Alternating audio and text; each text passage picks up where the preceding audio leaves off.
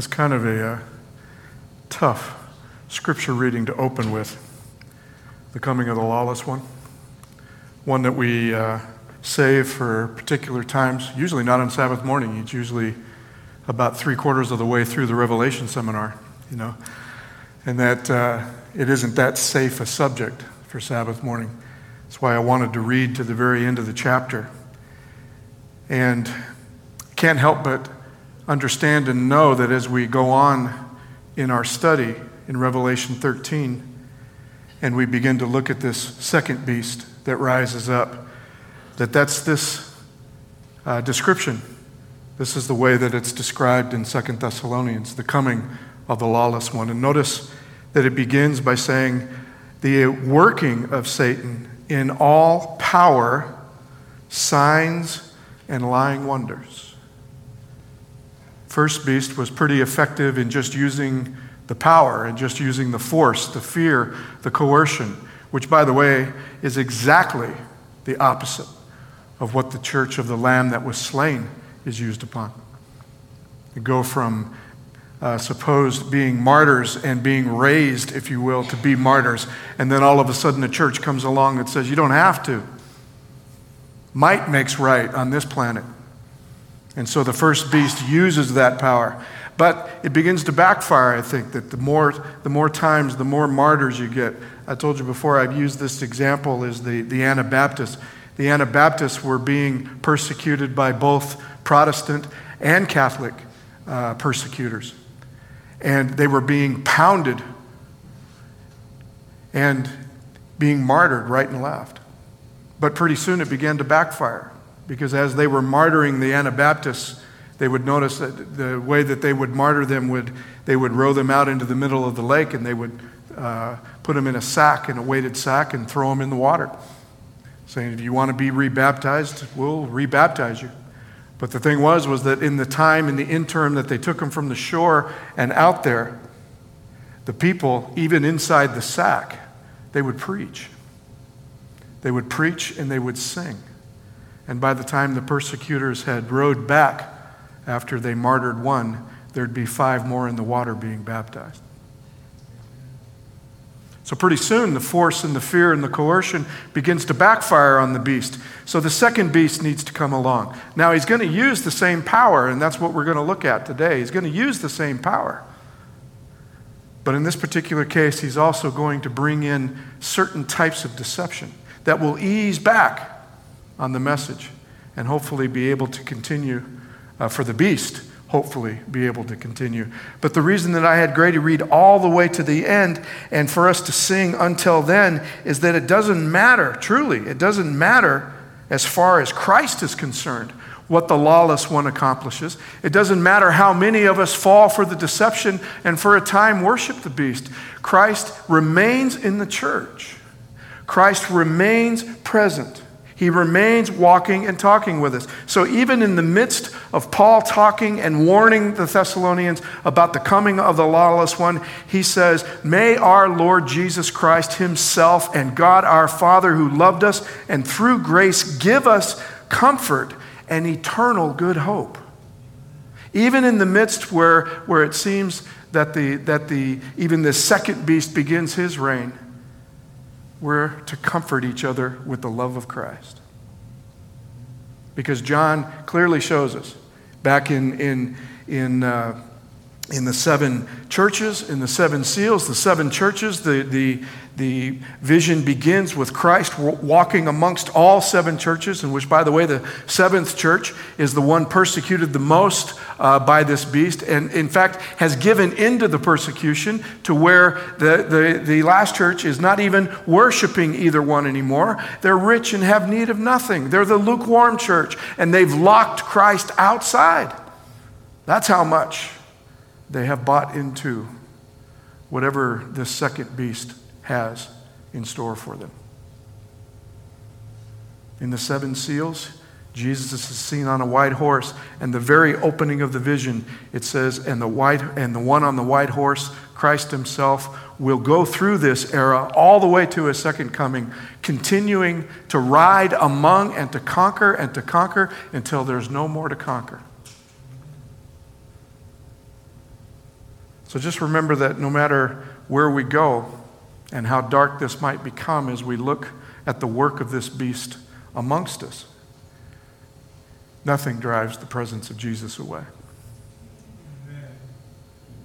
All we have to do is open the door, Laodicea. That's what's, I, I guess that, that for, some, for quite some time that eluded me, that really eluded me, that I, I have uh, pounded and, and, and lectured and, you and, and, and uh, uh, tried to confess that Laodicea is us. That's us. We've locked Jesus outside the door. If we could just get to where we could even confess that we truly have locked Jesus outside the door, but, but then it, it, it eluded me to realize that he's still there. That's, to me, that's, that's the message of Laodicea is that even when the church tries to lock him out, he'll stand out there and he'll knock. So all we have to do is open the door. So, this lawless one, we're going to begin our study of this second beast. I think we've exposed, if you will. How many here need a little bit more exposure of the first beast? We've been talking about him for quite a few weeks. As a matter of fact, we've been talking about him for about a thousand years, haven't we? I think we've exposed him enough, right? And I hope that we learned what we should learn even uh, newer than that. That again, we're not looking at a particular church, at a particular people, we're looking at a power, a religious power that is both Protestant and Catholic, that seems to uh, be completely enamored and not be able to exist without seeking worldly power municipal power, military power, po- political power, civic authority. They just can't seem to let go of it. This is what makes it so attractive.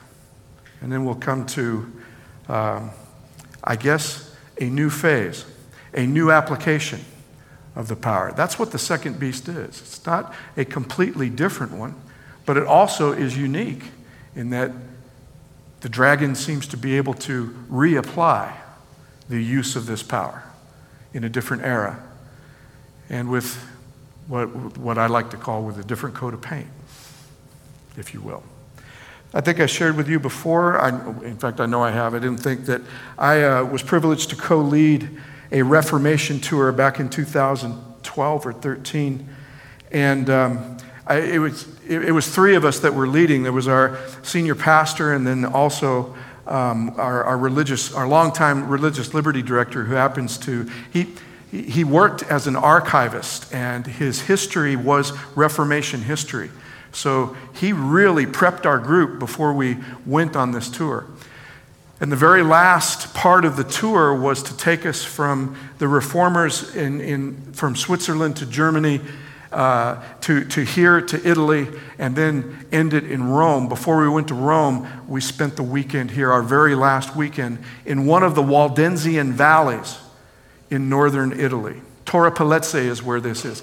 There's not one Waldensian valley. Remember, the Waldensians were all over the place, so wherever they settled, they would call those valleys. But this is one particular one. This is one particular one. And I, I, think I shared with you that, that we were there, we got there on Friday. Uh, I actually, we, we got to worship in one of the Waldensian, uh, like a, a, uh, uh a church that was at, at, least, at least 700 years old. You know, we got and uh, was privileged to be able to worship and preach in there. But what we noticed when we got up on Sabbath morning, see, you're, you're inside, you're in this valley and, you know, looking up at those. And what got me was, was that uh, you know, I, I was born and raised here. You know, so, so in a lot of ways, I really don't know what a mountain looks like. You know what I mean? You know, I mean, I lived, uh, and, and we call where I was from, we called those mountains down in Sierra Vista, the Huachuca Mountains, we call them the Huachuca Mountains, uh, not compared to the Alps. My goodness. That's what killed us about this. Was we're sitting in this valley and we look up at, at these, the tallest mountains I've ever seen. And, and what happened was, what happened was on Sabbath morning, you, you, you get up and the, and the, uh, the fog or the mist, may, you might be looking at this hill right here, the fog or the mist, and you're looking and go, well, that's the tallest mountain I've ever seen. And then as the day went by and it began to clear, it would get even higher and higher. Until finally, when it was completely clear, and I swear I'm looking at Everest. And, and it's so much that I went looking for pictures. None of my pictures could capture that. And I, I went looking on, on, on the web, I went looking for, through Google. This is about the only one that I could see that could capture. And it really doesn't quite capture how you feel sitting down in that valley, completely surrounded you know, by these huge mountains. All I know is this, is that I'll try to capture this for you, is that by Sabbath afternoon, we had hiked we had hiked up a, a, along in this ridge here, and we had found one of the caves that the Waldensians worshiped in while they were being persecuted by this first beast. And we had Sabbath afternoon worship in that very cave right there. So even out in that valley, the, those hills, those, the Alps weren't even enough to protect the woman from the dragon's persecution. They found him even there and drove him into that cave.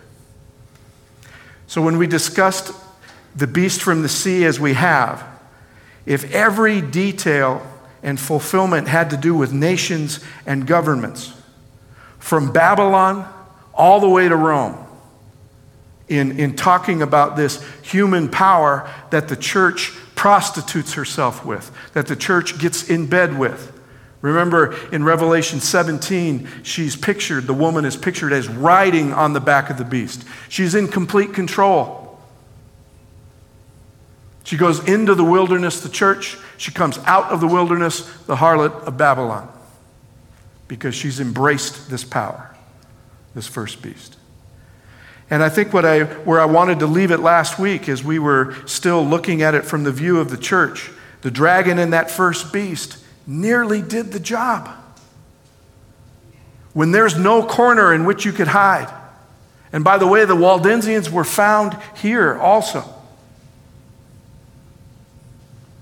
One of the last crusades. In fact, one of the last crusades that, that spanned that era, that 300 year era that, that I talked about, of, of the beast actually being both Catholic and Protestant, imperial Protestants who embraced.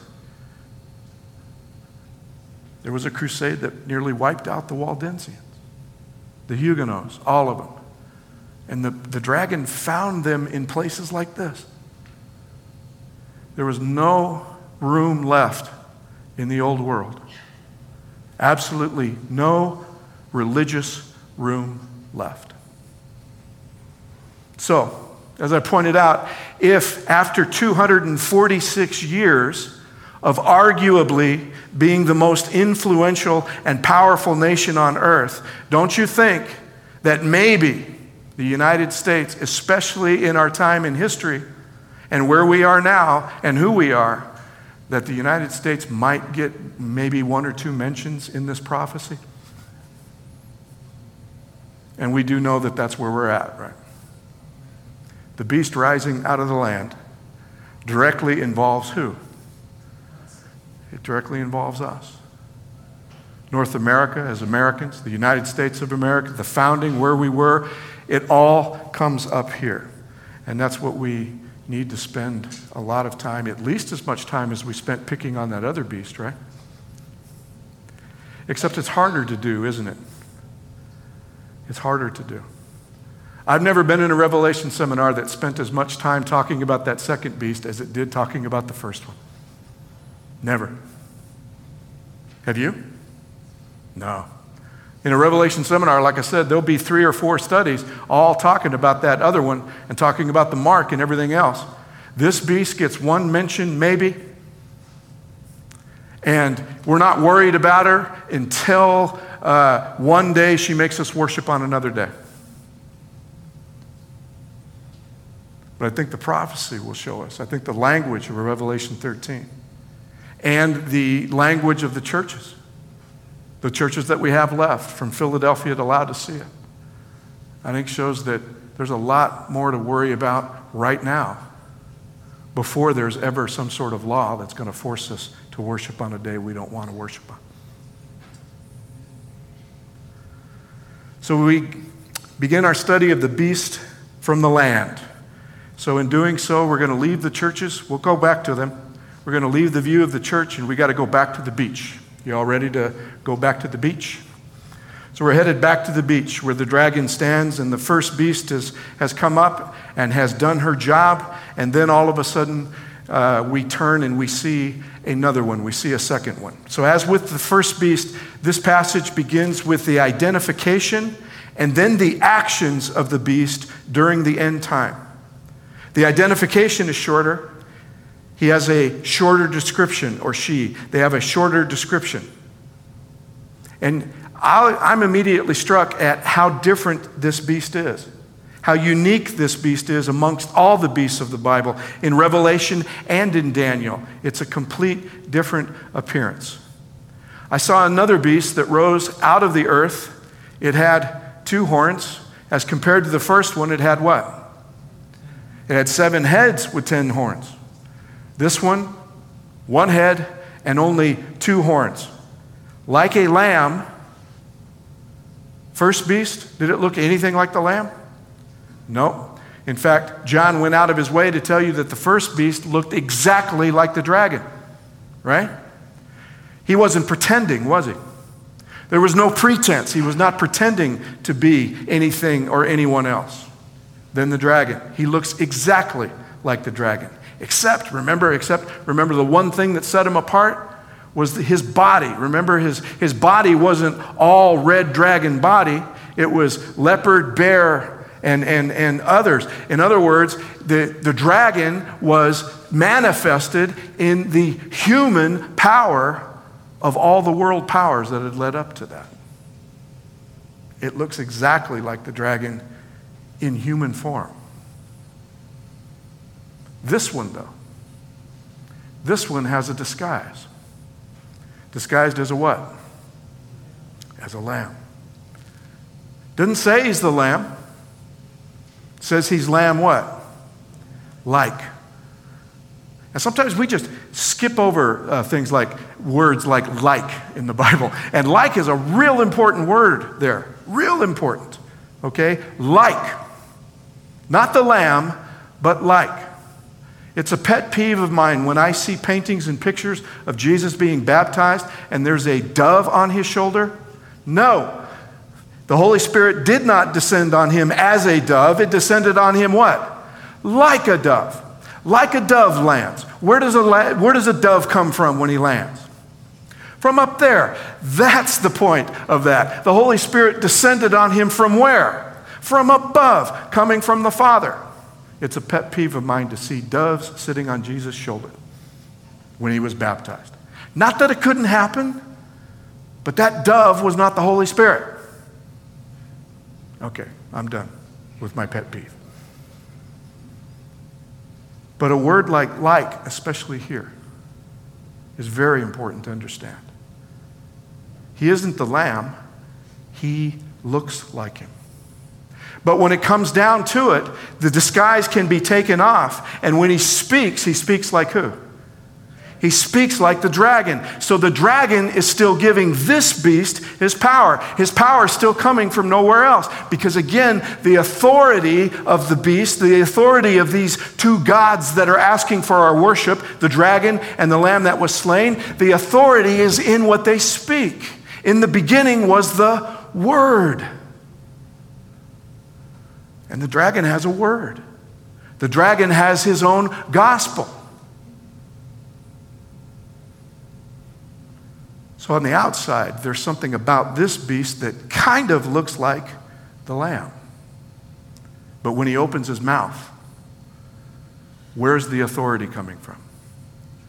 All coming from the dragon. This one's different, first and foremost. It doesn't come out of the sea, it comes out of where? It comes out of the earth, it comes out of the land. Why? Well, sea actually is a negative concept in Revelation. Sea is. Remember what I told you before, what sea means, what, what the uh, sea and great bodies of water mean in, in prophecy? They mean what? They mean people, okay? They mean people. But sea, like I said, is actually a, a concept, okay? Because actually, when we get to the new heaven and the new earth, one thing it won't have is what? No seas. which I always thought, man, that's a bummer because I love the ocean, right?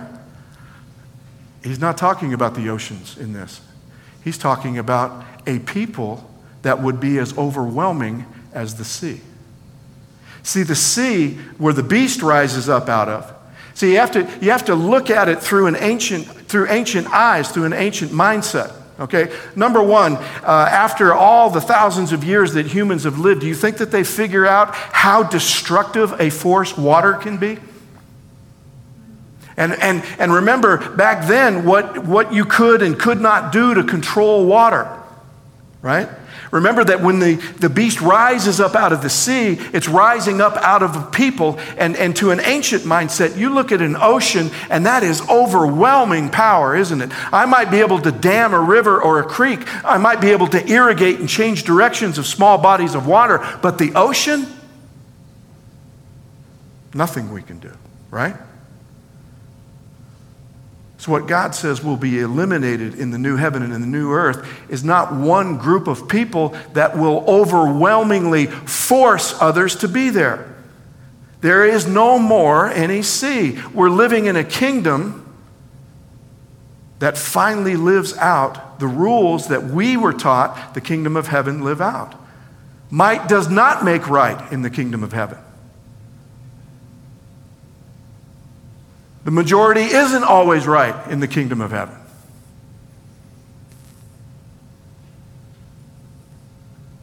We're going to live by the love and the governing of the Lamb that was slain.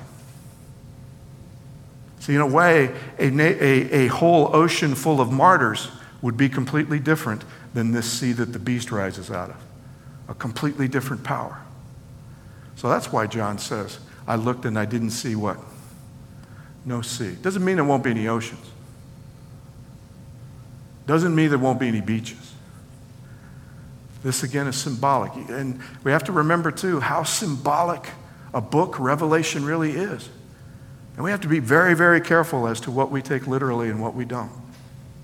This is one of them, okay? No seas, no prophetic seas. There'll be oceans, just no seas. The kingdom is not taken by an overwhelming force of people. The kingdom is owned only by the Lamb that was slain, and he gives it to the people.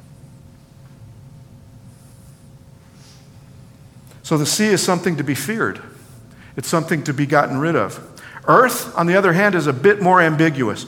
Those who live on the earth, unfortunately, those who live on the earth in, in, in prophecy are almost always seen as negative.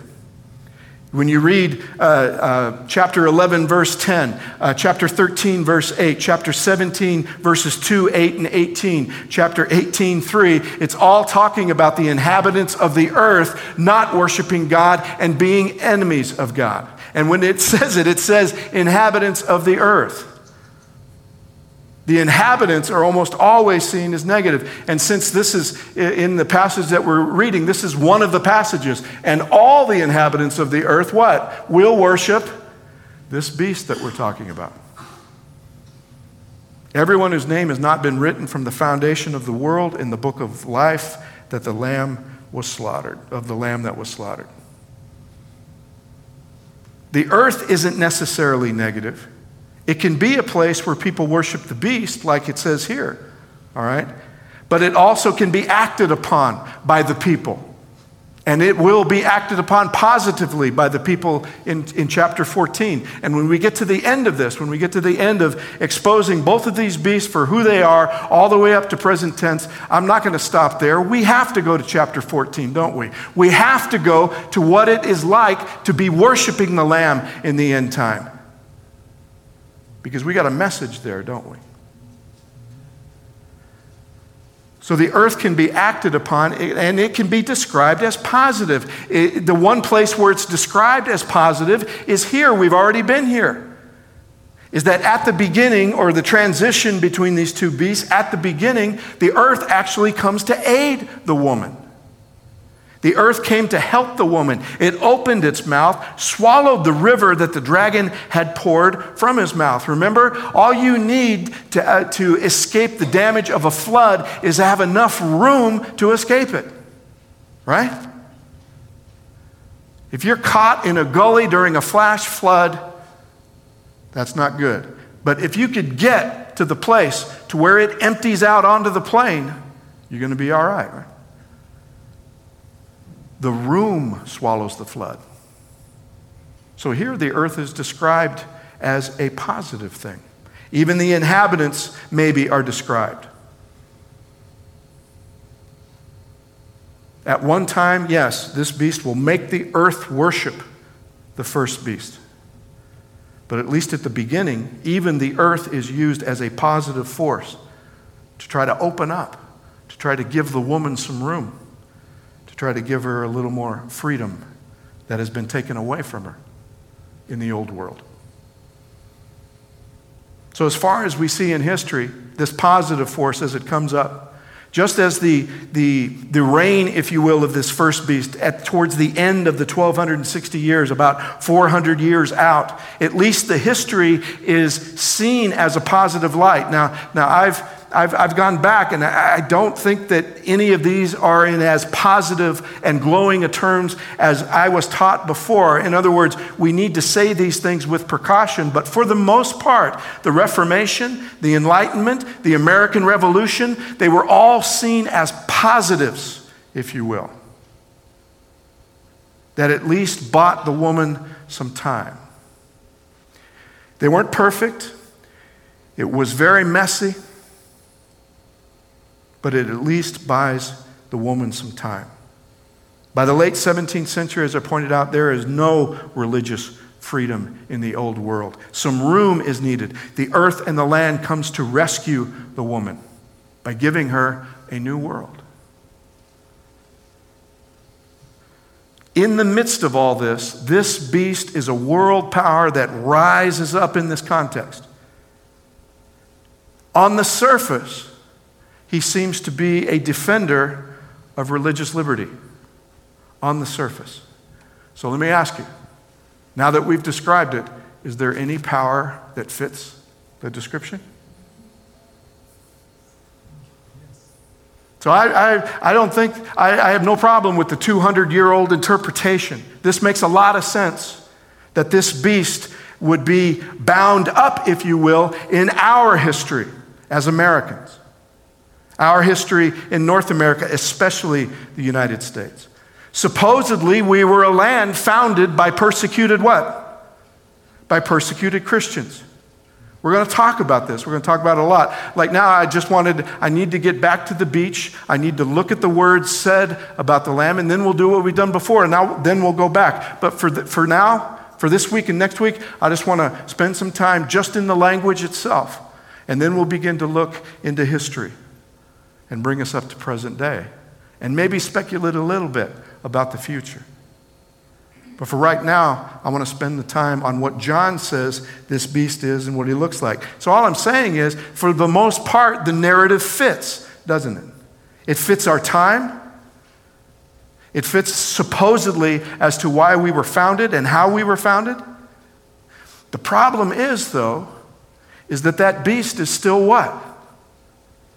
He's still a beast. And in the way he's described here, he's even more effective than the one that came before.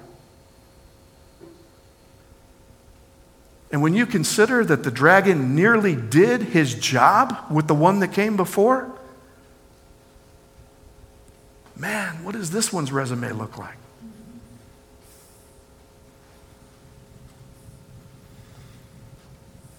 It has two horns like a what?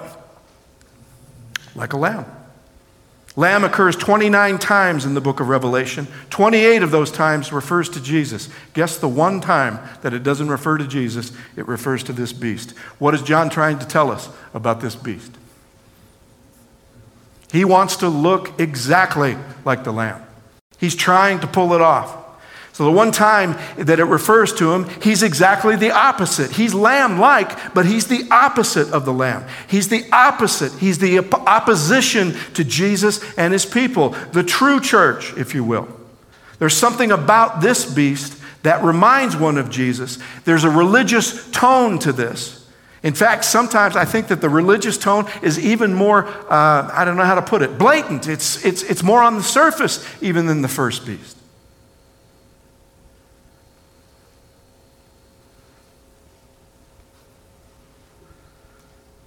So it has characteristics like the lamb. Its history seems to be a positive history, at least one that is perpetuated, at least one that is learned in the mainstream, if you will. We'll talk about that. We'll talk about our history.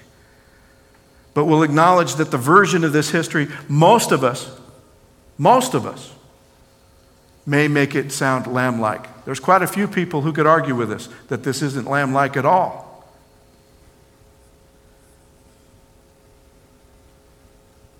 So, could it be that maybe it exercises its power, the same power that the first beast exercises, with a gentleness at least that wasn't known before?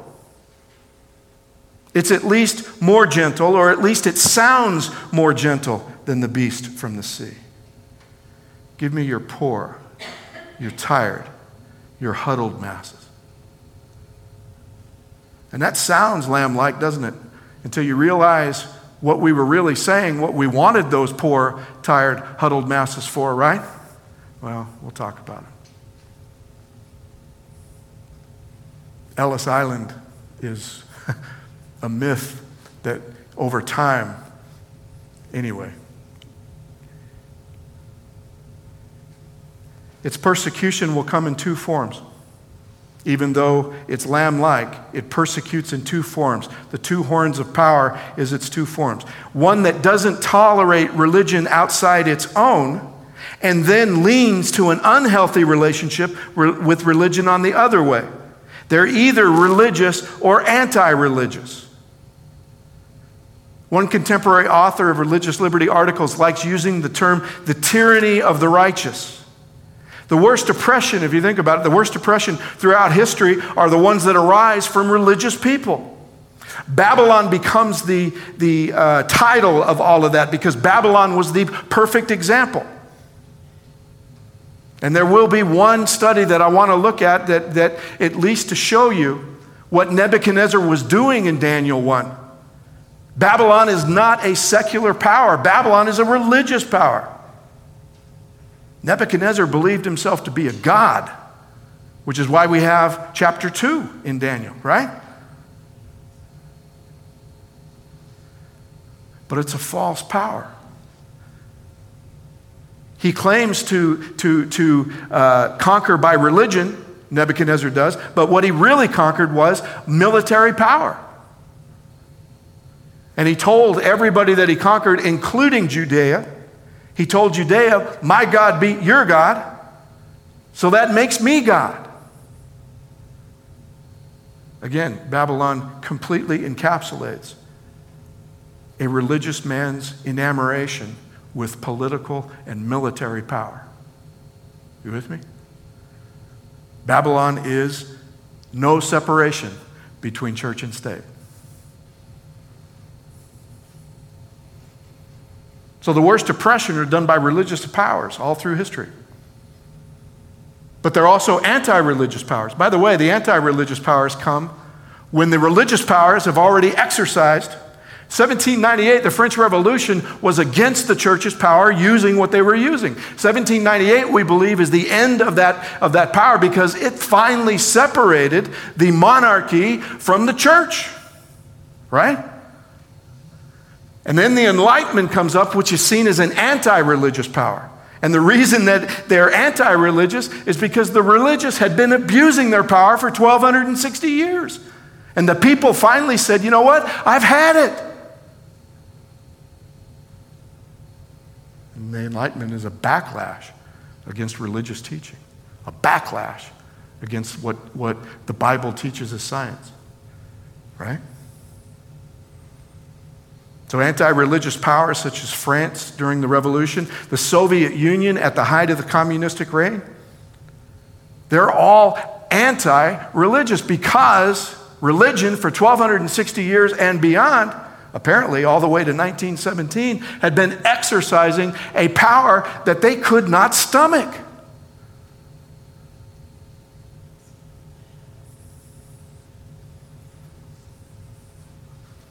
So, this power in the beast from the land begins as one that seems to be friendly towards religions outside our own and is much more benevolent. But when it gets right down to it, he will end up being just the opposite. The U.S., with all her faults, has been admired for the openness and freedom we experience. Amen? Have been admired, and we should be. In fact, many have pointed out that much of the violence and the crime we experience could actually be thought of as brought about by our own tolerance and the freedom to commit such acts. We do not wish our freedom to be jeopardized. Soviets had much less time, crime, during their time as communists. Overwhelming force can stop what? Overwhelming force can stop crime, but you better be ready to lock up everybody.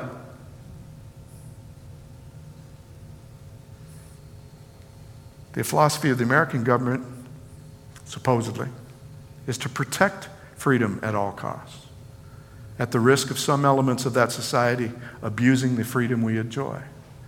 And again, the checks and balances of our laws is to try to keep the abuse down to a minimum. But if you're going to let people be free, we are also free to abuse our freedom, aren't we? That's why this is a different power. Unfortunately, even though it rises out of the earth and she has lamb like qualities, she also speaks like what? She also speaks like a dragon. And ultimately, he will serve the dragon and the dragon alone. He says it exercises how much of the authority of the first beast? All of the authority of the first beast on its behalf. It makes the earth and its inhabitants, inhabitants worship the first beast whose mortal wound had been healed. It exercises all of the authority of the first beast. It moves now into the present tense. John uses the present tense. It replaces the first beast in its dominance. The first beast has a time when it's not, you know, in charge, in control, persecuting the saints. They, the first beast was given his time 538 to 1798. And, and, and God said that was it. That's, that's, that's it. Now, this second beast rises up in dominance. By the way, the second beast doesn't even need the first beast. In fact, the second beast isn't going to align with the first beast. The second beast is going to create an image of the first beast.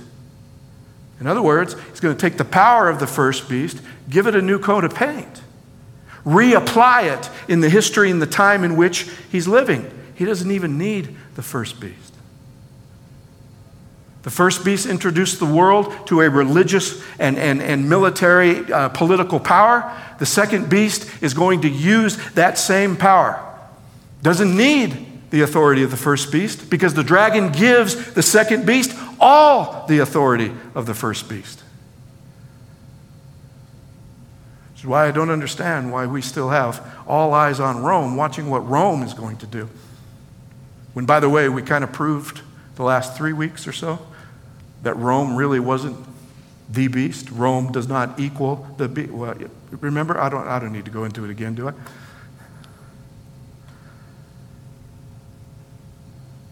But this beast doesn't need Rome. He doesn't need anybody.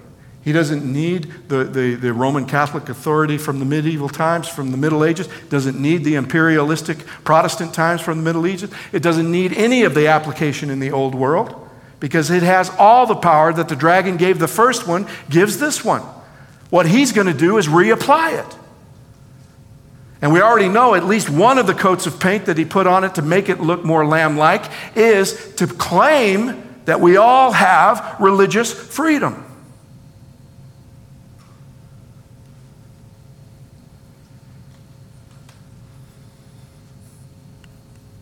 It's a new time, it's a new application, it's a new people, it's a new empire, reapplied. They just give it another coat of paint.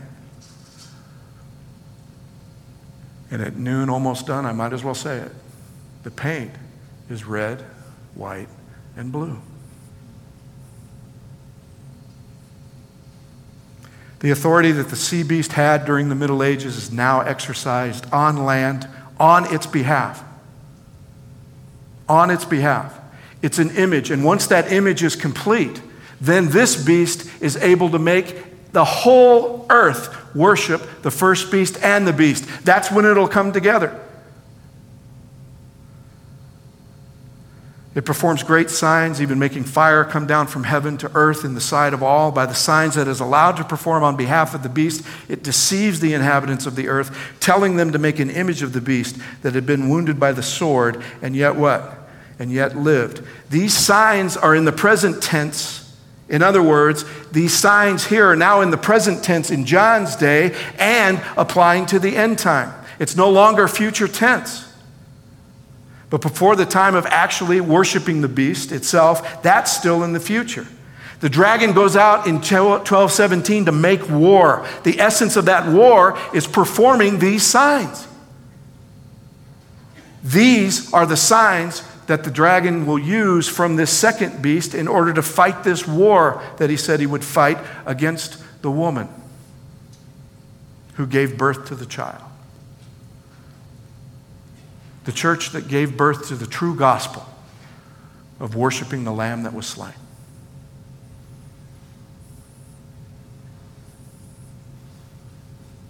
To get the whole world to worship the sea beast doesn't need to worship the actual or old application of the power. Like I said, it's a new application. It's a new uh, reapplying of this power. The power is old, goes all the way back to Nebuchadnezzar. And it reigned on this planet ever since then. It, never more so than 538 to 1798. The second beast, though, is talking about the reapplication of that power. Where? Not in the sea anymore, on the land. And in the land in which it was founded. Right here. The greatest of the signs is fire coming down from where? From heaven. When you think of fire from heaven, there are two Bible events that you should be thinking of. What are they? Carmel, and what's the other one? One we don't think of too often fire coming down from heaven. No, now you're getting way ahead of us. Pentecost. There's a time when fire came down from heaven, right? And what makes those two signs alike, both cases, it was a challenge of authority. It was a challenge of God's authority that was answered by God Himself. And God chose in these two cases to answer it by what? By fire. The gospel that the apostles begin to speak of from the upper room on out is challenged. The reason they were hiding in the upper room is because they were feared that they were going to be arrested. They were already being persecuted. So that word, that gospel that they had, was being challenged. God answers that challenge with what? Fire comes down out of heaven. A great, mighty, rushing wind, which is the application of the Holy Spirit. Fire, they looked at each other. There were tongues of fire on everyone's head. And when they left that room, they knocked down any earthly barriers that the gospel had at that moment, and they were speaking in everyone's dialect and language. And the very first time that they go out uh, with the power now of that fire, they baptized 3,000 after about a two minute sermon. On Carmel, the authority of the true God and his prophet Elijah was challenged by the worshipers and the priests of what? Of Baal. Again, two different gods vying for worship. Elijah got them to build an altar, each of them to build an altar, and he said, We'll let God decide who is the true God. And what happened? Fire came down, consumed all of Elijah's sacrifice, consumed all of the water that Elijah poured around it. In both cases, God speaks his true power through fire, and in both cases, fire comes down to demonstrate his reign. Do you realize how scary this is then, right here? This beast can actually bring that fire down from heaven. And this time, with the whole world watching and with you and I trying to prove one way or another, this time it comes down on the wrong altar and there's nothing we can do about it. Can you imagine if the beast had been alive in Elijah's time and he's able to bring the fire down first onto the altar of Baal? That's exactly what John says is going to happen here.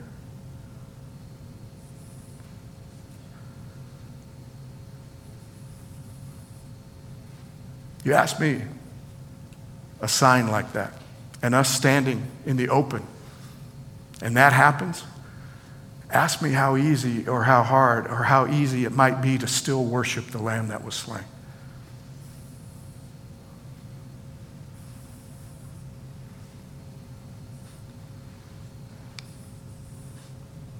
And by the way, maybe it would be easier if the beast would just do that, right? If the beast would just bring fire down from heaven, but we know that that's not what this means, right? It's the power. The fire from heaven is the, is the sign. It's, it's describing what this power will do. You with me? It might be easy. It might be easy. All, all we'd have to do is say, you know what? We know what's going to happen. Fire's going to come down on the altar of Baal, okay? So, so we're good, right? It would be easier if it actually was fire down from heaven, but it isn't. It's this power. It's what the dragon gives this power to do. It was allowed to give breath to the image of the beast so that the image of the beast could even speak and cause those, okay, who would worship the image of the beast. It would cause it. The concentration with this beast is spiritual activity. So even the positive spiritual past will now be used to deceive. It'll be used to bring that sign about. And the dragon giving breath to the beast, what does that sound like? Who does he sound like? Who does he want to sound like? But all we know is that in the land where this beast is reigning, that the, that the spiritual past is used to deceive. The spiritual side of this beast will now become as much the power side of the beast as anything is that we have. The spiritual side of the beast will be as second nature to us as our armies, our weapons, and the FBI. The final crisis brings a lot of powers into play, but it centers on this it centers on the spiritual aspect. Listen to the language that the beast is. Doesn't this sound like somebody? He's allowed to give breath to the image of the beast, eh, that the image of the beast could even speak and cause those who would not worship the image of the beast to be killed. What does he sound like? Who does he sound like? Back in John 20, when Jesus was resurrected and he came to the disciples the first time, he wanted to make sure that they knew that the Father had kept his promise, that he was going away, and the Father said that I won't leave you as orphans. When I go away, the Father will give you the what? He'll give you the Holy Spirit. When he came back, he wanted to make sure his disciples knew that the Father kept his promise. So it says, he breathed on them and said, What? Receive the Holy Spirit. When he described it earlier, when he was still on earth, he says, When the Helper comes, whom I will send to you from the Father, that is the Spirit of truth who proceeds from the Father, he will testify. He'll speak. He'll have words. But it'll be about who? Jesus said it'll be about me. But when the Spirit of truth comes, He'll guide you into all the truth. He'll not speak on His own initiative, but whatever He hears, He will speak, and He will disclose to you what is to come. What is the Spirit to God's creation? It's our life, it's our animating life force. In the beginning, He created our bodies out of carbon, out of the dust of the ground. But, but if He had done nothing after that, we would not be here, would we? He created the, our bodies out of the dust of the ground, and then He actually picked them up and He breathed into Him His Holy Spirit. His Spirit is our life. It's creation's life, it's our animating life force. Now, do you hear the language of the dragon? He gives what? He gives breath to the beast. He is the life force of the beast.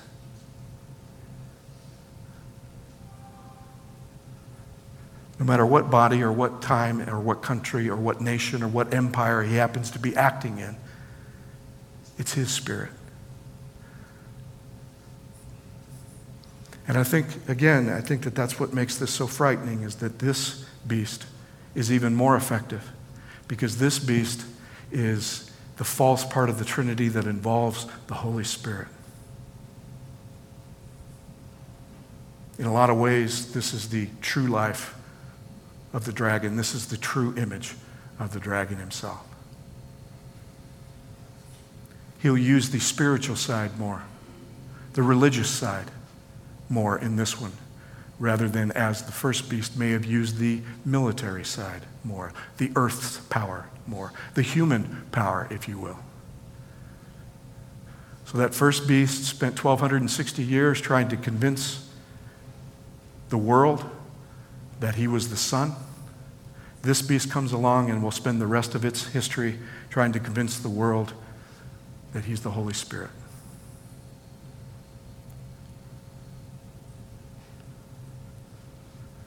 Either way, it's back to fear, force, and coercion.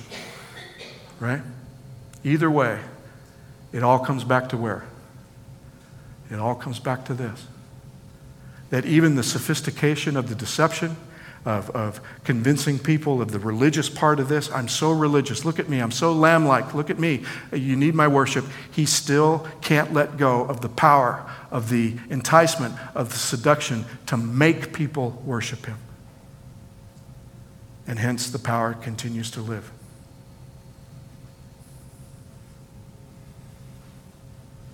It's back to that.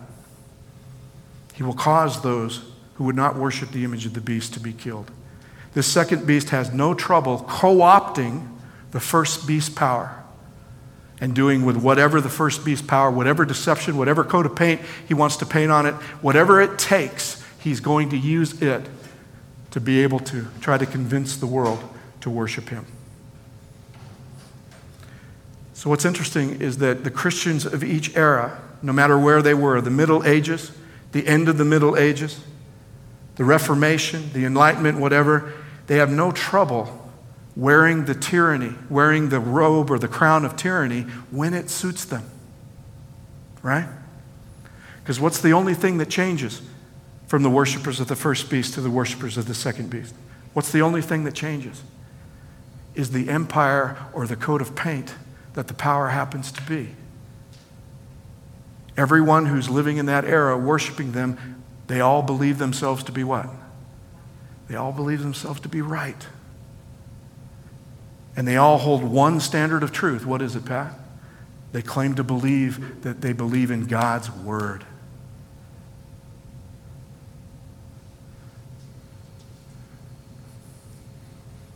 So we can pounce on and denounce and pick on history's tyranny all we want and look at those people and say, and say that they were false believers and put down their, their religious conviction and everything else. And, and, and we're just like anyone else, is that when that happens, when we do that, when that happens, we'll buy into the same tyranny as long as it's our tyranny. As long as it's our truth.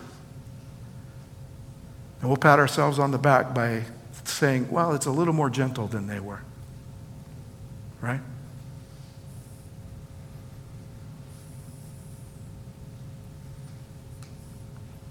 So that's where we are. Um, how many of you are as scared as I am to go on? I'm scared because I know I'm stepping on toes. I'm stepping on my own toes. I'm stepping on a lot of toes. Because this is who? This is us. And we each have to, we each have to, to look at what we believe and how we practice it and what we teach each other what we believe about our church, about our nation. All I know, all I know is that at least in the past four years, it's become a whole lot harder, if you will, right? A whole lot harder to truly even understand what it means to be worshiping the Lamb that was slain as opposed to worshiping this beast.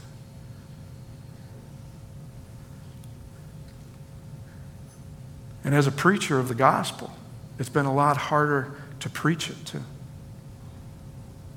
I think it's been a lot harder for us to believe it. I think it's a lot harder for us to be convicted, to hear it. So it isn't easy. I'll find out how not easy it is this week. I need to check my cholesterol again. It hasn't been easy to talk about, so I know probably it's not easy to listen to. I'll leave you, I'll leave you with just one story that actually happened in my ministry. And maybe to get us to begin to think, to open up the door that maybe we could look at our history, look at ourselves as critically as the scripture, as the prophecy would have us do. Okay? And it goes back to that, that place that I, that I told you. I, I uh, we, my first church was a church in the, in the Redwoods crazy, wild place called Southern Humboldt County, a place where anything could happen and everything did happen. Nellie labeled it Planet Redwood. Uh, we were there for three years. There wasn't anything that happened on any particular day where I, where I said, you know what, I've never ever seen that before in my life. I've never heard that before in my life. It's a crazy place. Hippies and rednecks and marijuana and, and fundamentalist churches. Well, anyway, the high school in southern Humboldt County, Southern Humboldt High School, which, by the way, was only a stone's throw. Well, maybe you'd have to have a real good arm. You'd have to have Roberto Clemente arm to hit the. Ch- but our church was just a, a baseball throw away from this high school. The high school began teaching a course in tarot card reading. Welcome to Humboldt County. Okay? began teaching a course in tarot card reading because that's actually a profession in Humboldt County. I, I could not count the number of psychics that had businesses in Humboldt County. They all had thriving businesses, okay? That, that's just the, the way they were. So they thought they were preparing some kids for a life, which in Humboldt County it was a life. Well, guess who panicked? Every one of those fundamentalist churches I told you about. And I got the invitation because I claimed to be a Christian. so I get the invitation, and we all gather at this, at, the, at this one church, and everyone's hitting the panic button. Do you know what their solution was? Do you know what they were going, going to go, excuse me, to go back to the school board to do? You know what their solution was? Was that if you're going to teach a course in tarot card reading, we're going to teach a course in Bible study. That's their solution. And I was the only one that said, No, no. I wish I would have said it out loud. But I had no influence then. I couldn't even say that any of those people were my friends, and that was my fault. Okay? I'm like, I'm, I'm a good Adventist. I kept to myself in that first church. I'm a good Adventist. I didn't, I didn't mingle, right? You know, I mean, that's what we do, right? And I got to think about it over the past 30 years. I got to think about it saying, wait a minute, hold on. Tarot card reading is a religious practice, isn't it? It's a different, uh, it's a different view of what spirit you may be worshiping or what spirit you might be getting in touch with, but it's a religious practice. I objected to the tarot card reading not because it was inherently evil or defined as evil by the Christians in that, in that county, okay? I objected to it because it's a religious practice. And it had no business in public school any more than Bible study has in public school because Bible study is a religious practice. And that school is a public school. That school has a law, is enforcing a law mandated in the state of California that every child attend at least until ninth grade. It's been changed to seventh grade since. So when the government says you have to attend school and you're going to teach religion in that school, what happened to the First Amendment?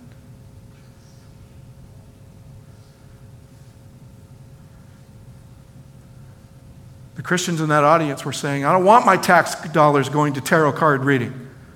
I want my tax dollars going to Bible study. Well, the problem with tax dollars is that those tax dollars are coming from Muslim parents. are coming from Buddhists, are coming from Hindu. And by the way, in Humboldt County, they're coming from a whole bunch of people who believe in tarot card reading.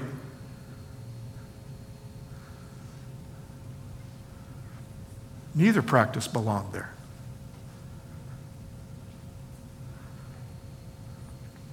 And it was my first introduction to something. It was my very first introduction into this, and that is I'm, I'm okay, I guess. I'm okay if I'm going to take a stand in a particular way of looking at our, at our freedoms, First Amendment and on, of our particular freedoms, especially our freedom of religion. I'm okay that some of my challenges to that, some people might call me un American. I've, I've got no problem with that. We're both Americans. We can debate that, right?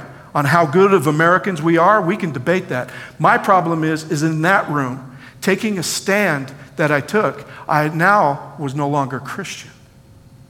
Their idea of America involved being able to teach Christianity in a public school. And that was my first introduction to it. My proposal was yeah, let's teach any student who wants to learn. You didn't have to take tarot card reading, it was an option. And that was the reason why the school board approved it. It was an option. So they said, well, let's make Bible study an option. And I said, yes, let's do it. But don't do it on those grounds. Don't do it in that building. My tax dollars pay for that. My church is four blocks away. Bring the kids up to my church. And I wasn't even insisting on teaching it. They could, because they weren't going to let an Adventist teach it.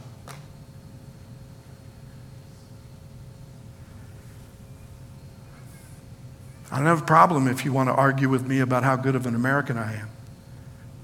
But if you don't think that I'm a good Christian because I'm not a good American, now we might see how seductive this beast's power really is. All right?